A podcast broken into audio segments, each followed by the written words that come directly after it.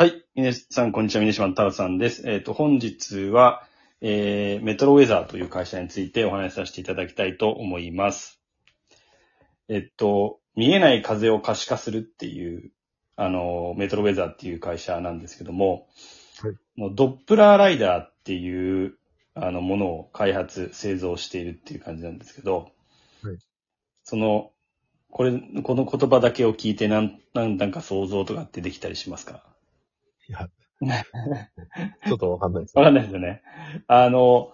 その、まあ、えっと、風の速さとか向きとかを含めて、まあ、風の状態をですね、このライダーって、まあ、自動運転とかでライダーって言葉っていうのが、あの、ちょくちょく出てくると思うんですけど、センサーでまあ計測を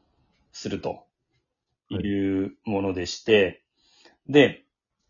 まあ何に使うかっていうと、まあ空気、その、先ほど言ったような、まあ風の速さとか、そういう風の状態みたいなのを、をベースに、例えば、まあ防災の観点で、なんかこうゲリラ豪雨みたいなもの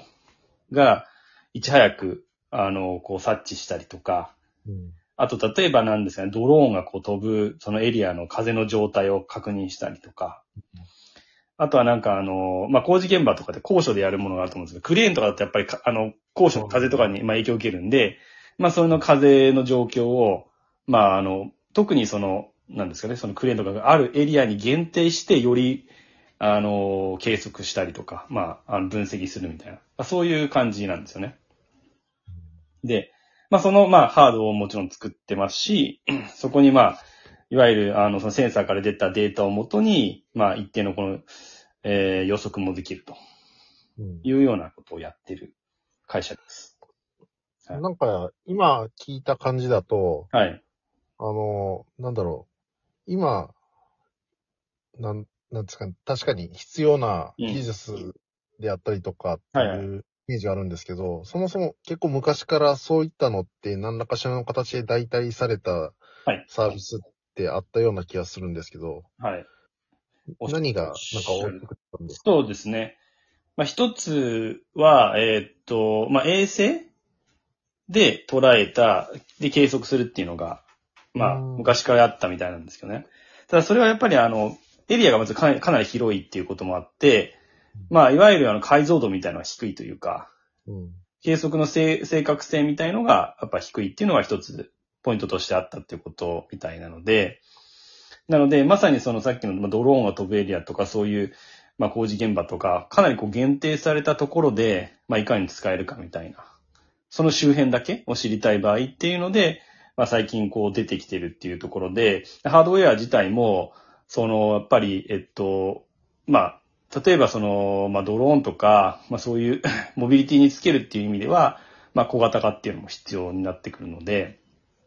まあ、自動運転のまあライダーっていうのも、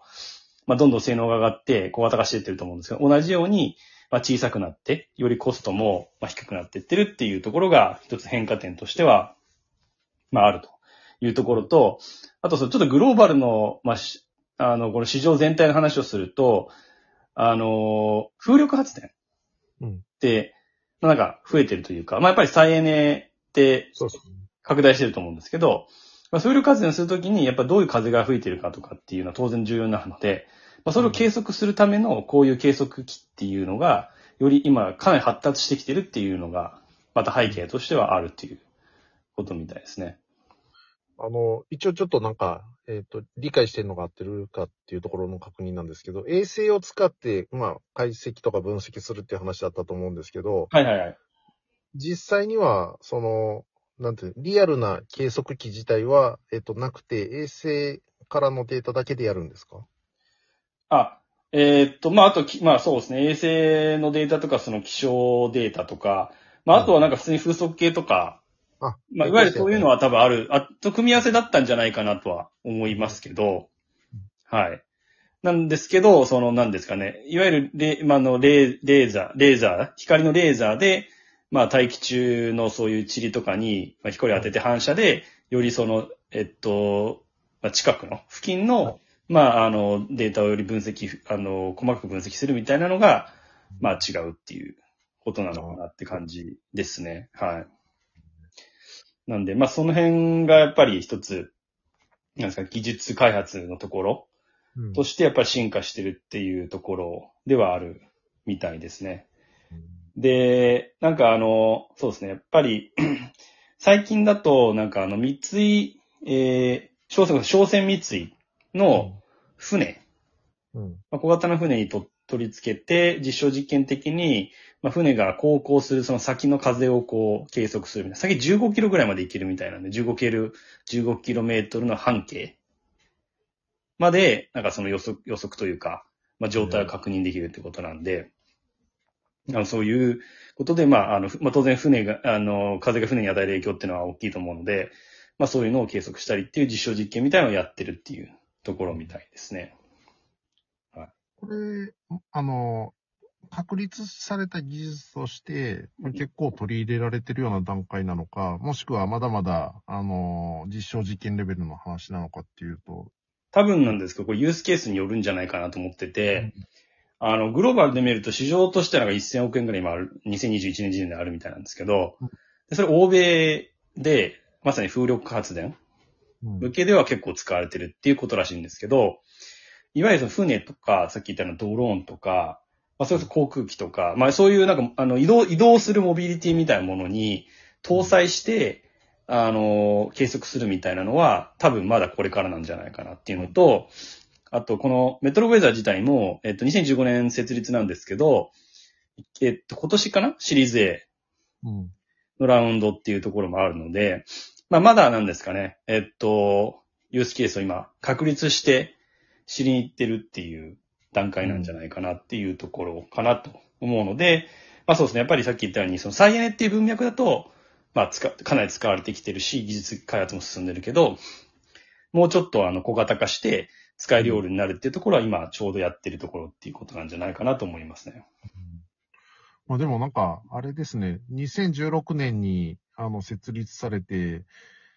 今、シリーズ A っていうことは結構、なん今まで、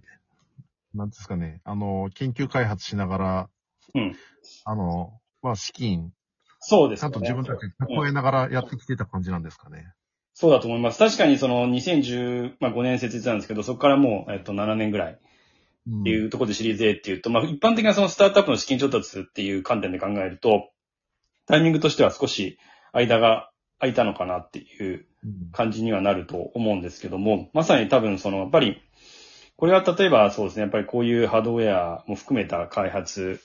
まあ、ディープテックっていうのかちょっとわからないんですけど、のところの多分難しさなのかなっていう感じはしますよね。まあでも、あの、ハードウェアであったりとか、まあこういうディープテックに近いところの会社で、あの、まあ調達をガンガンせずに、なんですかね、あの、ちゃんとビジネスに向けてきてるっていうのはすごいなと思いましたね。あの、もともとあと京都大学で、その創業者の方ですね。京都大学の、その、えーっと、な、えっと、研究所みたいなところでされ、実験とかをされてたみたいなこともあるみたいなので、まあ、その、なんですかね。っていうのと、あと多分、その、いわゆる、まあ、そうそういった面でのある程度のその実験できる環境みたいなのはあったんじゃないかなっていうのと、まあ、ものすごいこうハードウェアをその開発するのにすっごい資金が必要っていうところなのかなっていうところもあるかなっていう気は。じゃ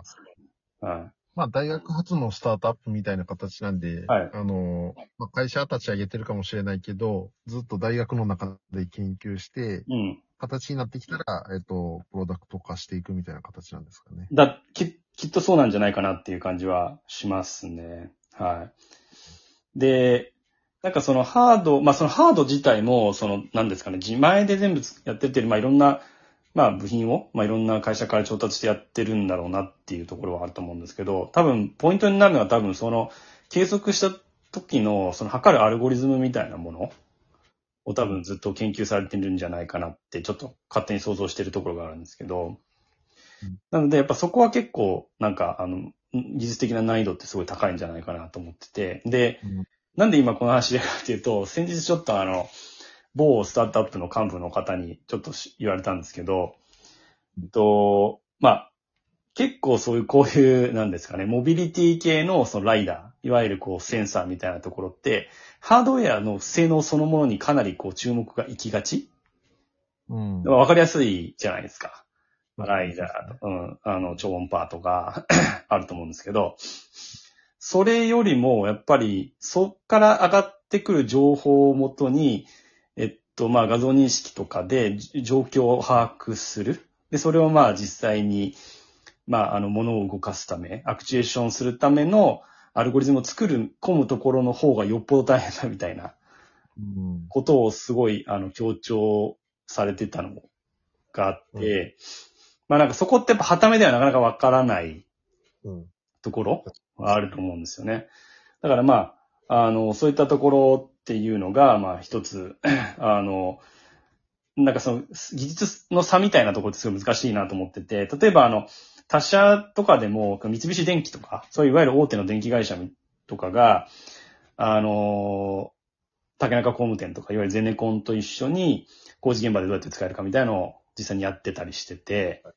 ですけど、まあ、あの、そこの技術差みたいなころってちょっと難しいところ正直あるんですけど、まあ、あの、このメトロウェザーの売りとしては、ええまあ、もちろんその、せえっと、計測の精精度の高さっていうのはあると思うんですけど、あとはまあ、えっと、